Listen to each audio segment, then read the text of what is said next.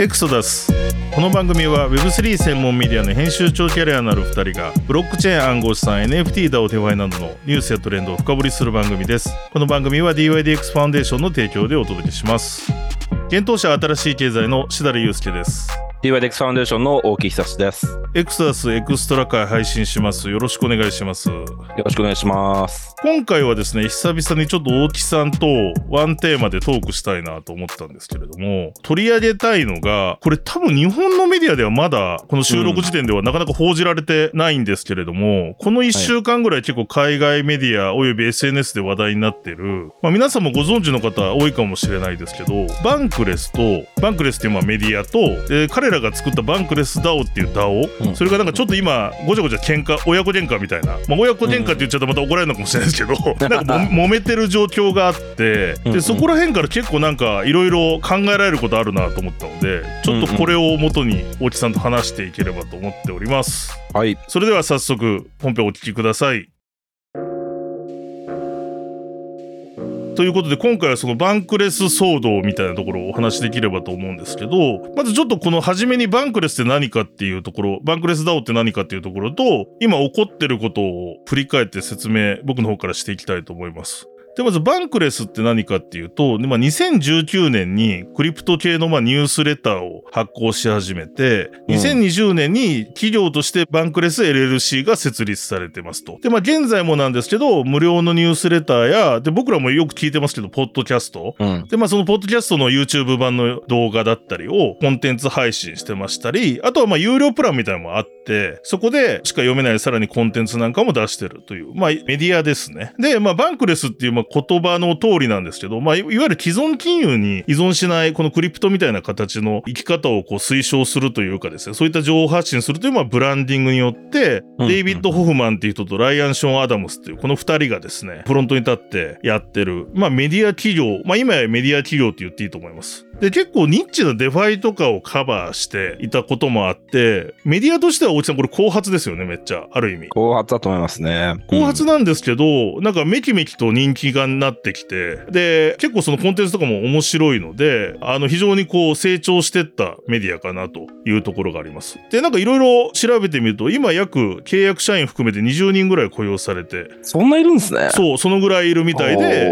ポッドキャストやニュースレター制作するメディアチームと、あの、広告主との、あの、リレーションする広告部門、そしてあと、ソフトウェア部門とかもあるみたい。うん。で、あと、あの、この二人は別、バンクレスとは別に、ホフマンとアダムスは3500万ドルを調達して、別の VC、ベンチャーキャピタルの経営もしてる。うんうんうん。もとも。と確かどっちかが VC の人かなんかなんですよね。ええー、そうなんだ。そう。で、確かこのバンクレスで結構こう、うまくテイクオフできて、で、さらにまた VC を作ってるというような状況でうありんますと。っていうのが、これがまずバンクレス、メディア企業としての企業バンクレスの話です。ね、著名人とのね、インタビューもよくやっててね。よくやってますよね。それこそ1年ちょっと前は、あのね、悪名高い SBF のインタビューですそうですして。そうですね。まあまあね。まあなんか重要人物とのつながりがすごいあある人たちですよね。なんか知らないですけど。僕がなんか印象に残ってるのは、あの、エクサスでも話しましたけど、確かコインベースが、うん、なんか SEC から書類来た日に、コインベースのホーム担当をなんか呼んで、そう、すごいすごい。あれ面白かったですよね。あれすごいっすよね。そう。だから結構ね、そこら辺が本当に動きが早くて、僕も好きなメディアではあると。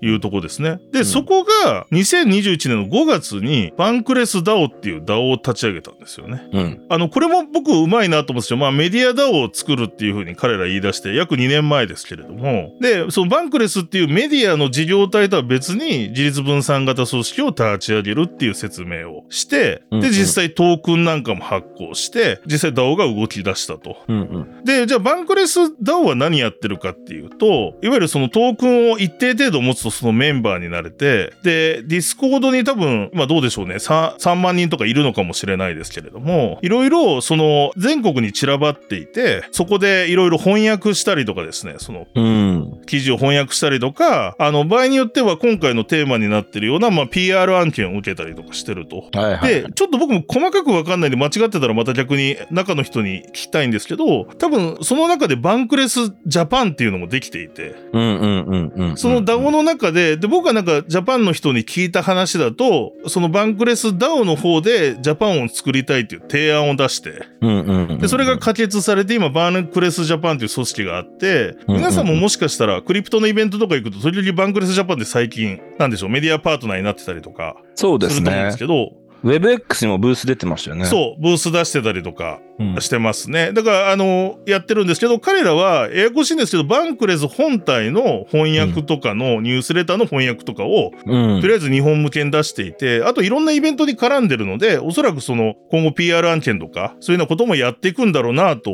思ってたというような感じです。うんで、こんな感じでアフリカにもなんかバンクレスアフリカで結構でかいのがあったりとか、各国にあり、というような状況で、あの、DAO 組織ができたというところがあります。で、今回起こったのが、で、こっからがまあ今回のいざこざみたいな話なんですけれども、はいはいはいはい。先日ですね、そのバンクレス DAO がアービトラムにプロポーザルを出して、いわゆるうんアービトラムのエデュケーションプログラムだったり、まあ、PR プログラムとして、182万のアービトラムトークンを要求する、いわゆるプランを提案したんですよね。うん。約200万ドルですよね。200万ドル。まあ、要は3億円ってことです。3億円の提案を、この、このバンクレスの DAO の方が、あアービトラムに出したと。出したと。うん。そしたらその提案内容がぶっちゃけちょっと3億円のその利用用途がなんかざっくりしていたうん。ようなこともあり、うん。、で、そもそもそのやることにいろいろなんかそのポッドキャスト作ったりとか、あの、要はそのアービトラムの利用者を増やしますっていう内容ではあるんですけれども、うんうんうん。いろんなマーケティングキャンペーンやったり、コンテンツを書いたり、例えばポッドキャスト22回やって、イベント50本やって、みたいな形で180万アーブぐらいを提案したと。で、うんこれを提案したことで、今度アービトラム側側から高えだろうと、まあ、うんっ。ていう反発があって、で、なんかそれがバンクレス本体にも高えだろうっていうような飛び火がして、すごい揉めたんですよね。で、なんかいろいろ調べると、アービトラムは別にバンクレスの本体の方に50万ドル払って、プロモーションとか、そういうのは実際頼んだりするみたいな確かに、ポッドキャスト、出てくるこそうこれはあれ本体の本家の方本体の本体の方に出てくる。だ確かに、あれですよね、その CM みたいなの流してますもん流してる流してる。クラーケンがまあ一番ですけそうど、確か今は。で、確かにその後アービトラムとかいろいろ出てきてる気がしましたねそう。。今ね、5、6社多分、ポッドキャストスポンサー入っていて、うん、うんうん。まあ、ポポッドキャスト兼 YouTube スポンサーですよね、彼らの場合は。うんうんうんだからずっと下にロゴは出てたりするし、あ入れ替わったりするし、うん、アービトラムとはみたいなのやってるんですよ。うんでうんうんなんか、ちょっとこれ非常識じゃないかってことで、まあ、非常に炎上して、ここも論点があるんですよ。まあ、これが高いのか安いのか、彼らがプロモーションやるよって言ったら3億円っていうのが、うんうん。妥当なのかどうかって非常にこれ、またいろいろ意見分かれるところなんですけど、いろいろそれで燃えましたと。で、それが、いわゆるバンクレス本体の二人にもなんか飛び火しましたと。で、そうしたところ、今度は、その、バンクレスの方の共同創業者の二人が、バンクレス DAO がちょっと暴走しすぎだみたいなことなのかもしれないですけど、我々とは関係ない組織だみたいなことを言い出して、はいはいはい。でいわゆる事業体を分離する提案を出すと。で、自分たちが持ってるバンクレス DAO のトークンもバーンするっていう申請をこれから出すぞっていうことを言い出したと。うんうんうん。で、またそれで、今度はひでえじゃないかみたいな。だからまあ、バンクレス側としては、うちらの名前使って DAO が勝手にやってて、切られたんだ要は切りたいみたいなことを言い出してると。え、事業体の分離は、バンクレスという名前を残すか残さないかで言うと、それまだ決まってない？まだ決まってないし、今その提案も出された、ツイッターの今空中戦みたいになっていて、うん。ただこれからじゃあその DAO に提案するぞっていうふうに確かデビッド・ホフマンがツイートしたのかな。で、要は、そうね、提案して、もうバンクレスってまあ名乗るなっていうことだと思うんですよね。うん。で、自分たちの持ってるトークンはバーンすると。ということを言ってると。はい。で、それに対してまたこういろんな有識者の人のいろんな見解が出てきて、という状況が今ではありますとうんいうところですね。確かにこの批判って、まあ、あの、はいまっとうな批判もあると思うんですけど、それを高すぎるというか、まあ、うん費用対効果がよくわからんっていうのは一つあると思う。はいはいはいはい。確かにその、何に対して攻撃してるのかっていうのは、なんかぐちゃぐちゃになってるところあるかなとは 見てて思う。ぐちゃぐちゃになってる。うん。で、確かに僕もそのバンクレス本体とはいバンクレス DAO の違いとかっていうのがはっきりとは分からなかったし、あとその、おそらくバンクレス本体に対して普段からよく思ってない人たちが実は一定数いるんじゃないかっていう。ああ、なるほどなるほどなるほど。なんかそれはそのよくあるクリプト界でのいざこざなんですけど、はいはいはい。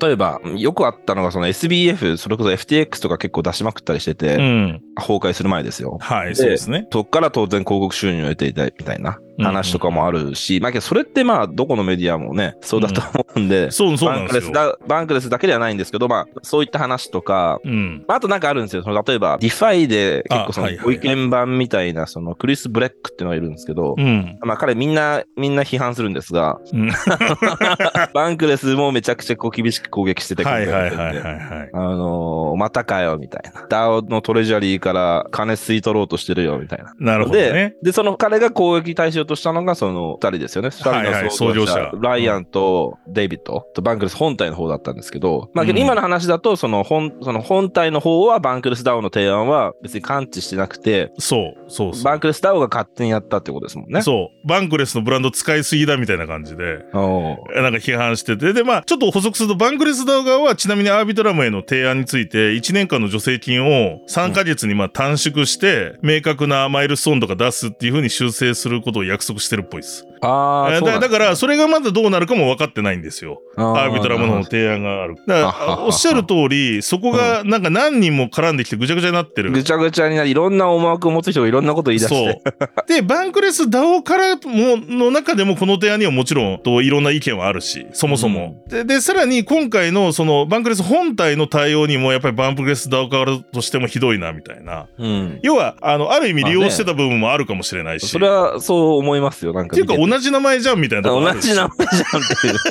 それはそうでしょう。僕もなんか感覚なんですけど、これはちょっと感覚なんですけど、メディア企業としてバンクレスがこの頭角を表したことには、こういうふうに DAO を作ったみたいなアクションも一個寄与してたと思うんですよ。で、初めはもしかしたらノリって言っちゃうと怒られるかもしれないけど、まあまさにみんなが DAO だを言ってた頃にこの DAO 立ち上がってるわけですよね。うん2年前ぐらいの早い時期に。うんだから、彼らが言ってた理想論論としては、その、あの、いわゆる法人としてのメディアと、ただそのうんコミュニティとしての DAO をうまく機能させて、両方がこううまくこうシナジー出していけば理想的だし、みたいなことを掲げて、多分彼、あの二人も始めたんだと僕は勝手推測してるんですよ。で、うん。僕もうん当時それ見ててすげえな、あ、うちもやりたい、新しい経済だを作ったら、したらどうなんだろうな考えたわけですよ。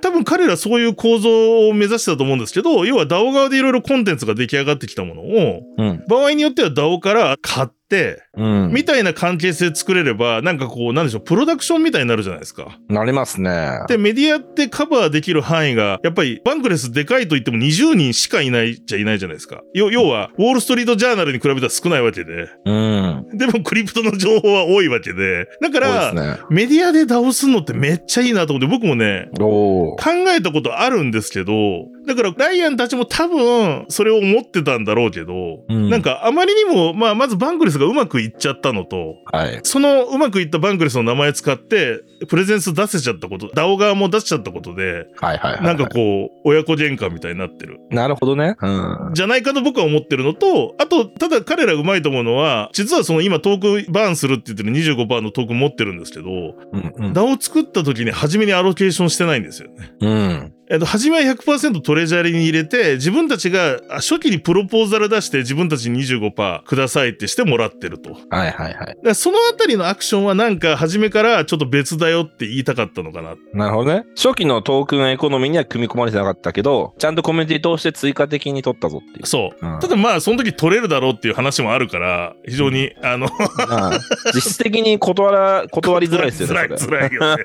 単に言われたら。そうだよね。っていうのもあるんだけど、なんかそこら辺までいろいろ、だから彼らやっぱり僕詳しいと思うので、いろいろ考えて作ったんですけど、まあ一つはそのメディア DAO っていうのは難しいよな、みたいな。やっぱり難しいのかなっていう。で、今後注目したいなっていうのも一個ありますし、あとはこのメディメディアというか、バンクレス DAO のこの出した提案がなんか高いのか安いのかみたいな面白いところだなとそうなんですよね思ってるってい。う感じです。そこは高いって批判する人の気持ちもわかるし、はいはいはい。けどかといって、じゃあ何が正解なのっていうそう。のを誰も知らないでしょっていう点では、その同情的なところもありますね。やっぱり僕も本当に同じ意見。だからやっぱり元メディアにいたから大木さんもそうで、うん。まあいわゆる広告費って妥当なのって話じゃないですか、なんかい。や、そうなんですよ。これって詰まるところ、いや、うんデータで分析するの大事なんですけど、はい。要はアートの世界じゃないですか。ブランディングとかって数値化できないよね、例えば。そうなんですよ。で、なんかこう、データあくまで参考値なんですよ。で、それで、まあ、使う、う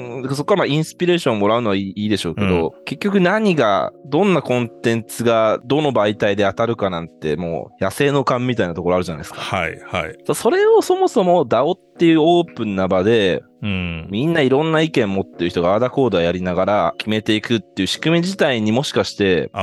問題があるのかもしれないとも思うんですよね。ねとというのも、これって、ちょっと後々話しますけど、このバンクレス問題って結構その広くはグラント？はい、はい、そうそうそうなのよ。そう、ん。今いろんな DeFi が、まあ、ディワレックスもありますけど、グラント持ってるんですよ。アービトラムもあるし、あオプティミズムもあるし。ある。で、グラントの資金の使い道とか、ちゃんと費用対効果の出し方、その計測ですよね。はいはいはいじゃあ、いや、使った後誰がどう計測してレポートするのかっていう。うん。で、これってすごいもん今問題で課題なんですよ。そうっね。ううんんうんうんうん。で、正解出てないんですよね、これ。うん難しい。だから相場みたいなものはうん形成されちゃうのかもしれないですけど、わかんない。なんか例えば、一回、例えば日本でイベントやりましたみたいな、うんその、あるある DeFi のプロジェクトが、うん。で、そのグランツでいくら出てました。例えば30万円出てましたみたいなあれば、はいはいはいはい。ななんか相場価になっちゃうかもしれないですけど、それが果たして30万が本当に妥当かっていうのは分かんないですよ。そう。で、あと、うん相場環境にもよるじゃないですか。夜夜夜。強気相場だとなんかね、ノノールックで多分みんな出す人多いと思うんですけど、うんやっぱり今、今とかね、弱気相場になると結構みんな削ってくるんですよ。うん。で、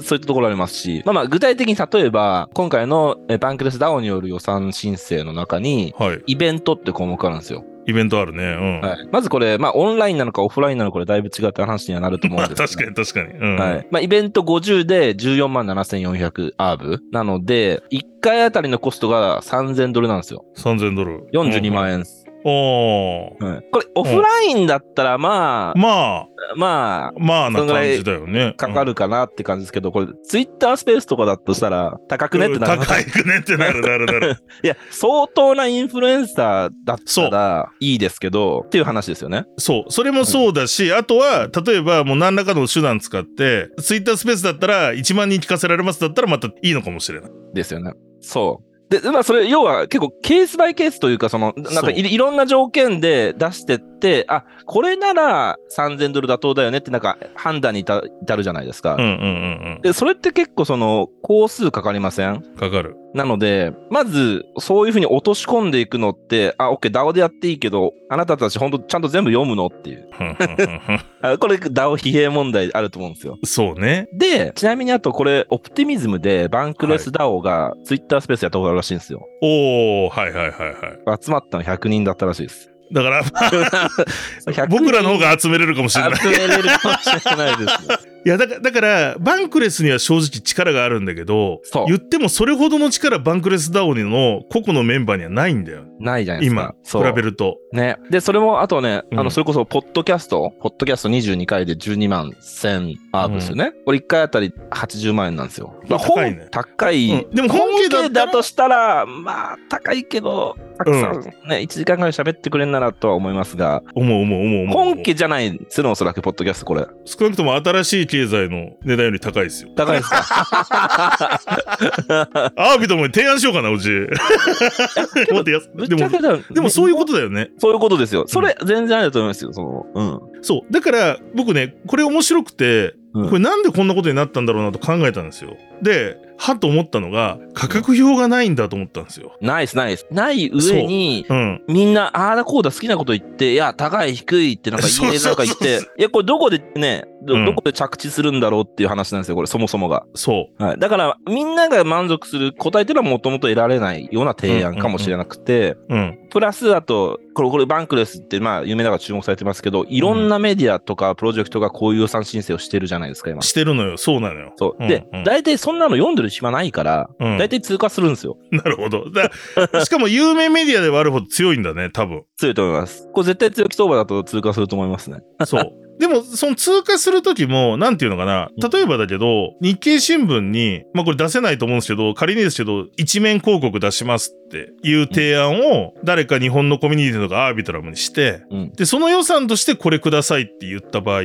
て、うん。まあ、日経新聞の一面出す値段って大体もう相場ってあるわけですよ。ありますね。で、要はその値段を申請、仮にまあ1000万だとしますけど、1000万だとしてうんうん、申請したとしたら、それはお前高すぎるって別に言われないじゃないですか。うんそれはだってそれはそう一応その値段で売ってるもんだからみたいな。はいはいはいはいはい。ただ、だからメディア側も申請した時に、うちのメディア媒体資料これでこれとこれとこれやるんでくださいみたいな。で、ちょっと安くしますせみたいなの出せば、うんなんか揉めないんだけど、やっぱりこう、こういうふうにバンクレス DAO 自体がその媒体資料がない、うん。価格表がないからこうなっちゃったのかなって思いもある。ありますね。それもあるし、やっぱあとその、これ、どこの DAO もそうなんですけど、うん。一方で、うんあの、DAO には参加してくださいってみんな言うじゃないですか。はいはい。議論に参加してください。言うね。たくん。さんコメントしてくださいってはいいう一方で、うん。こういう話にたくさん、その、それこそメディアとか知らない人が入ってくると、うん。議論がぐちゃぐちゃになるんですよ。なるほど。はい。うんうん、うん。そこジレンマで、はいはいはい。あの、よ要は、メディアとか、ある程度は、その価格表っていうのがあってとか、大体うんアートの部分もあって、とうんか、なんとなく知ってる人たち同士でまだ議論するなら、うんね、まとまりそうじゃないですか。はいはいはい。そうね。うん。そうじゃない人たちもなんか、いや、知らないでしょみたいな人たちも入ってきて、あの、いろいろああだこうだ言うと、こう、どんどんぐぐちゃぐちゃになっていくっていうのが、これ結構あって、なんかそれ、メディアの分野だけじゃなくてもそうで、例えばその、そのインセンティブプログラムっていう、DYDX でこの間インセンティブプログラムっていうのを、はい。6ヶ月限定のやつですね。あれをプロポーザルで出したんですけど、あれに対してもみんなすごいコメントしてくれるのはすごい嬉しいんですけど、はいはい。突っ込もうと思えば突っ込めるところでたくさんあるので、うん。あの、その細かいところにどこまで、あの、付き合うのとかっていうのがまず一つと、あとその、そんなにその過去にインセンティブプログラムとか研究してる人じゃあ、例えばうんうんうん Blur の、 Blur の研究しましたかとか、 friend.tech の研究しましたかエアドロの。うんうんで、全部読んだみんなみたいな。読んでね、理解してコメントしてるみたいなところまで行った人たちなら、が言う、言うアドバイスなら、多分みんな聞くんですよ。うんうんけど、それって当然証明するの難しいし、うん。とかって話で、レベルにもばらつきがあるんですよ、その DAO の。で、一方でまたその専門家だけで話すってなると、いや、 decentralization じゃないじゃん、みたいなっちゃって、うーんっていう感じなんで、ここら辺だけどね、やっぱり、で、あとその、例えばこれ、もっと言うとその、 Bankless DAO が出しましたけど、うん。それ、それこそ、ねさっき、新しい経済さんも言ってたみたいに、なんか他のメディアも提案できちゃうじゃないですか、これって。あそうなのよ。いけるんだ、みたいに思って、まあ、これ、これ、今回いけてないですけど、うん。提案していいんだってなると、うんめちゃくちゃ提案来るじゃないですか、世界中からい。や、まあそうよ。だって、そうだよね。広告営業するよりもそっちの方がなんか、グランツーの方がいいじゃんみたいな話になってきちゃうよね。で、ちなみにアービトラムってめっちゃ金持ってるんですよ。そうだよね。だってジャパンもなんかいろいろやってんじゃないですか。アービトラジャパンもなんか。はい。まああれは金が動いてどう動いてるか知らんけど。アービトラムの DAO のトレジャリー額って確かね、一番、一番で今、そう、37億ドルっすね。だから出したっていうのもぶっちゃけあると思うけどね。今回 結構、結構乗っけたっていうのは。え、そうなんですよ。その、だからね、 treasury から金吸い取るじゃないですけど。いや、そういうのは、なんかね、別に提案出すのただなんで、うん、やってみようかなっていうところは出てくると思いますよ。よ。うん。、で、その DAO としてもそうそう、これってその Discourse とか言っていただくと分かると、あの DAO のフォーラムですよね、言っていただくと分かると思うんですけど、あれね、結構一つ一つ予算読むの大変なんですよ。あの、まずプロポ、あ予算じゃない、提案読むの大変で、はいはい、はい。提案を読む、コメントを読む、それが何個もあるって結構大変で、大変。正直今僕 DYDX ののに追いつくので結構精一杯なところがあって、他の DAO も読まないといけないんですけど、あのーねまあまあ、あと、 ATOM とかそういうすごい面白い盛り上がってるところとか読むぐらいかなみたいな感じなんですが仮にこれ他のメディアから、そのバンクレス DAO 以外のメディアから、うん同じような提案がすごい殺到したら、絶対みんな読まないっしょみたいなうん。感じなんですよ。なるほどね。なので、だだからそそもそもこうやってこうなんで1プロジェクトが予算申請して DAO からお金を引っ張ってくるみたいなのってスケールしにくいですよね、構造的に。なんで、ですね例えば、例えばですけど、あの今じゃあ逆に DAO、DAO が、まあなんかそういうワーキンググループアサインしてメディアプロモーションしていきたいから求むみたいな。そのうんうん。提案してみたいな。このテーマに沿ったえープロモーションできるメディア声上げてくださいみたいなはいはいはいのにするのはまだわかるっていう。そうですよね。だから、本当は、あれなんでしょうね。まあ、これも難しい。両方あるパターンだと思うんですけど、メディア自身がプロポーザル投げるんじゃなくて、あ、でもこれ一個の仕事になるような気もするんですけど、いわゆるあのメディアを熟知した、まあ、例えば、例えば大木さんとか僕らみたいなメディア人が、うん。例えば DYDX を日本でより盛り上げるために、例えば新しい経済コインデスク、コインポスト、コインテレグラフでこの配分でアドやりましょうみたいな提案を出して、うんうんうん。まあ要は代理店ですよ。代理店っす。代理店で出して予算取って責任持って配布してマージンだけ抜くみたいな。あそれはね、めっちゃ重要あると思います、ね。めっちゃ重要ありそうですよね。まあ今でもいるじゃないですか、そのマーケティングの間に入る人、グローバルで。で、やっぱり各国のローカライズした PR わかんないじゃないですか。わかんない。DYDX さん、ファンデーションみたいに日本にまだ大木さんみたいな人入れてる場合はいいんですけど、いない人も多いじゃないですか。多いですね。そうなんですよ。だからそその場合は、日本のメディアって、クリプトメディアって、まあ、大体どういうところが、あの、うんうんいて、代表的なのはここで、みたいな。あの、そういう、まあ、バックグラウンドが説明できる人ですよね。そうそうそそう。う。で、うんつながりも持ってるから、も持ってる人。あの、ちょっとそれに間に入ってできますってしてっていう。うんで、翻訳費は大体日本だとこのぐらい相場なんで、うんうん1記事みたいに。うんうん。で、これ国によっては多分全然違うでしょうし、うん。そういうことを出していけば、一個仕事になりそうですね。これ、めっちゃいいと思いますね、それ。いいっすね要は開発とか以外にもそのトレジャリーを使う予算ってもう一個がやっぱりマーケティングだと思うんですよ大きいのが。うんうんうん。で特にそそうですよのグローバルグローバルマーケティングだと思うんですよ。そう。それいいいいやろうかな。そう。読みますか？エクソダス。エクソダスそうエクソダスが代理店になればいいんだ。代理店になる。あの結構リアルにありですね。リアルにあれです。リアルにありですね。うん。そう。で、でもそう、さっきのなんか繰り返しになっちゃいますけど、なんか開発系だとまだまだ文句人少ないんですよ。その、なんかこう、なんで目に見えるって言ったらだけど、ものがねなんか物がで大体の人月とかで、そうそう。で、だい、だいたいその、すごい高かったら文句言われるけど、なんかこう、口に出しにくいんですよ。なんかわかんないですけど。まあでもいいエンジニアさんとかだったらねはい。そうだね。けどこれコミュニケーションメディア、あの、マーケの部分だと、なんかね、みんな言いたいことみんな言うんですよ。で、結局答えないっしょみたいになって。その、だ、誰も勝利しない戦いですね、これは。勝利しないよね。はい。あの、だって答えがないんだもん。もともとね。なんで、だからそういう相場とかちゃんと信頼されて、うん。あの、その専門家としてアサインされて、うん。あの、まあ、代理店として機能するみたいなのは、あの、よ、うん、いいいいと思いますね。そうですね。でも確かにプロポーザル読むといろんな質問入ってますね。このポッドキャストは新しいポッドキャストを作るのか、バンクレスのポッドキャストに流れるのか、それとも別そこそこを、それによって値段は高い安いあるよね、みたいな。ああ、さすがさすが。僕もそれ思いますよ。どこな、そう提案されて、提案に対してこのリプがついてる。そうなんですね。そういったところもクリアにしていかないとね。だけど、そういうのをクリアにしていくのって、まあちょっとまた繰り返しになっちゃいますけど、クリアにしていく作業ってすごい疲れません？うん、大変ですね。なんで、うんこれ大変なんですよ。よ。一任した方がいいんですよ。そうですね。エクソダス代理店に日本のマーケットは任せると。任せると。で、予算はこれだけだと。で、まあ、うんうん KPI ぐらいは決めて、じゃあ、こんぐらい、その、オンボードし、新しい新規ユーザー獲得しますとか、うんうんうん全体でね、その、うんうんうんじゃあ、こんぐらいの、えー、わかんないですけど、インプレッションを、あ PB を見込めますとか。見込みますっていうことでね。うんで、決めで3ヶ月でこれでいきましょう予算ってバーンって投げた方がうん絶対いいと思います。うんうんうんで、3ヶ月の働き具合がダメだったらうん。変えればいいんで。そうだよね。でこれ、これ一個一個こう、一、一案件じゃないですか、これ。一案件。ごとにこう深掘りしていくとみんな疲れてって、なんかね、疲弊していくと思いますね。ちなみにあれですね、もしかしたらその修正提案出てますね、その後に。短くしたプランみたいなやつを今見たら。おー、なるほど。そうか、これだからどう着地していくのかなっていうところはありますけど、でも本当にそうっすよね。だからこれ、だから結構面白くてそのメディアの話もあるし、うんうんうんうん。DAO が抱える課題というか、多分こういうことは PR とかこういうエデュケーション以外にも起こってきますよね、本当に。あ、ぜ、起こってくると思いますね。そうです、そうです。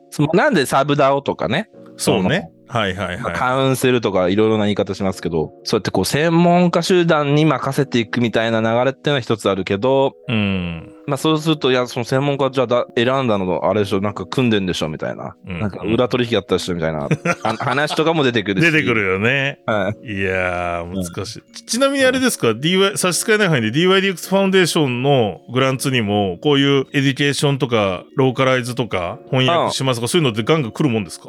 めっちゃ来ます、めっちゃ来ます。いわゆるグローバル、いろんな国からってことですよね。そうです、そうです。あのーそれは grant チームが行って、はいはいはなんだろうなあのー、 DYDX Foundation とまた grant チームは違うエンティティなんですよい。。そういうことか。はいはい、はい、それはもうはっきりして、で、うん俺はおつなぎすることができるって感じですね。で、まあ、うんうんうん推薦はできます。うんうんうんうんただそうか、それはそれでグラントチームがやるのと、今回のアービトラム DAO に申請して取りに行くのはまたちょっと違うもんね。違う、もう DYDX グランツとか、まあ、他のグラン予算も持ってるんですよ。持ってるし、いわゆるそこが中央集権的に決めるってことだよね。中央集権的っていうか、その独断で決めるってことだもんね。そうです、そうです。で、1月か2月に、まあ、DYDX グラントは、あの、期限切れるんですけど、はいはい。今のレブリーっていうエンティティがやってるんですが、うううんうんそこにじゃあ引き続き任せるかどうかはまた別の話。なるほど。そういうことか。そこのパフォーマンス以下によってはまた別のところにさらに任せるかもしれない。そうです、そうです。ああ、面白いね。はい。なんで、この個別で、じゃあ、例えば DYDX の DAO で、じゃあ個別で、うん。このマーケットで12ヶ月この予算くださいっていう一一メディアがやる例は見たことないし、多分それグランド言ってくださいって言うと思います。そうですね。構造上、そうかそうか。グラント行けよって話になるのか。なるほどね。うん。そうです、そうです。うんけど、こういうのをやってるところ、他の DAO も多分あると思うので、あるとなんか要するにこれが前提になっちゃうと、うん。バンクレス DAO がこうどう着地するかわかんないですけど、いくらかでも一一メディアがこうやってトレジャリーマネーから直接ですよね。そういうことだよね。取ってこれちゃう事例を作ると、他のメディアややるでしょ、これ。うん。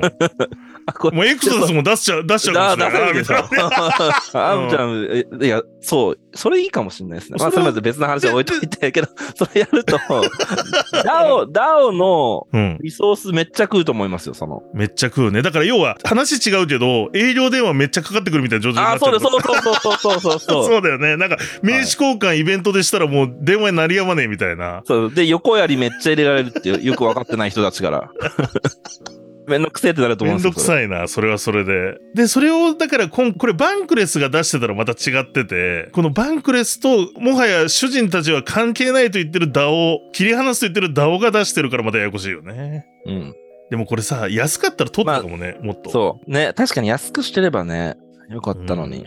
いや、そうなんですよね。これいろいろとこう、いろいろ DAO の課題が浮き彫りになるうん提案でしたね。い や、面白いっすよね。またちょっとこれね、だから、うん。うん、今後も追っていきたいですね。まあ、あの、いい感じでエクソダスの DAO からね、いや、それでもちょっと取ってくるの、うん、やりたいですね。二方向ありますよ。だからエクソダス、メディアエクソダスとしての DAO から予算いただくっていうのが1だし、うんうん。場合によっては代理店。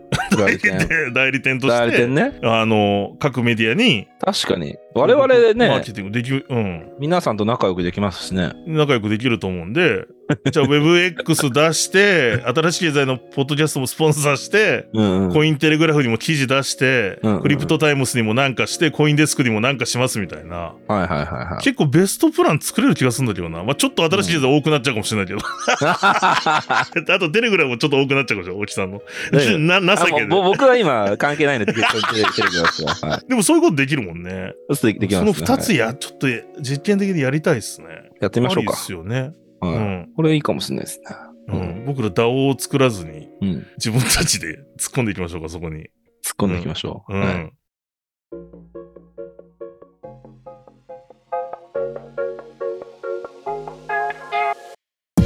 ということで、今回はですね、バンクレスとバンクレス DAO の、まあ今、こう、騒動ですかね。うん。あの、ここから読み取れるいろいろな、なんでしょう、DAO の課題みたいなもの見えましたね。なんか、まだ見。えましたね。でもなんか、そもそもやっぱりメディアが DAO 作ってるのは面白いと僕は評そこは評価してるうん。し、この、本当に今、この収録時点ではわかんないんですけど、実際そのトークンバーンして彼らがバンクレス DAO を切り離すのか、うんうんもうバンクレス DAO はじゃあバンクレス DAO って言えなくなるのか、うん。うんうんそこのあたりはちょっとまあ気になるので、またあの本編のエクソダスの方でもぜひ紹介していきたいなと思っております。はい。はい。ということで今回はバンクレスとバンクレス DAO の騒動について取り上げました。この番組はこういったエクストラ回に加えてですね、毎週水曜日エピソードとついた通常エピソードも配信しております。まだこの番組フォローしてないという方がいたらですね、ぜひですね、いろんなポッドキャストスタンド、Apple、Spotify、Voicy などで配信しておりますので、フォローいただければと思います。また、この番組で取り扱ってほしいテーマや呼んでほしいゲストなど、皆さんの、あと感想ですね、積極的に募集しております。X、旧 Twitter で、ハッシュタグでエクソダス使用、エクソダスカタカナ使用ひらがなです。このハッシュタグつけてポストいただくか、僕か大木さん宛てに DM の方いただければと思います。それではこの番組は DYDX ファンデーションの提供でお届けしましたまた X アースでお会いしましょうさようならさよなら。この番組は一般的な情報提供のみを目的として配信しているものであり、いかなる暗号資産、有価証券等の取得を勧誘するものではありません。また、出演者による投資助言を目的としたものではありません。暗号資産投資にはリスクが伴います。投資を行う際はリスクを了承の上、ご自身の判断で行っていただくようお願い申し上げます。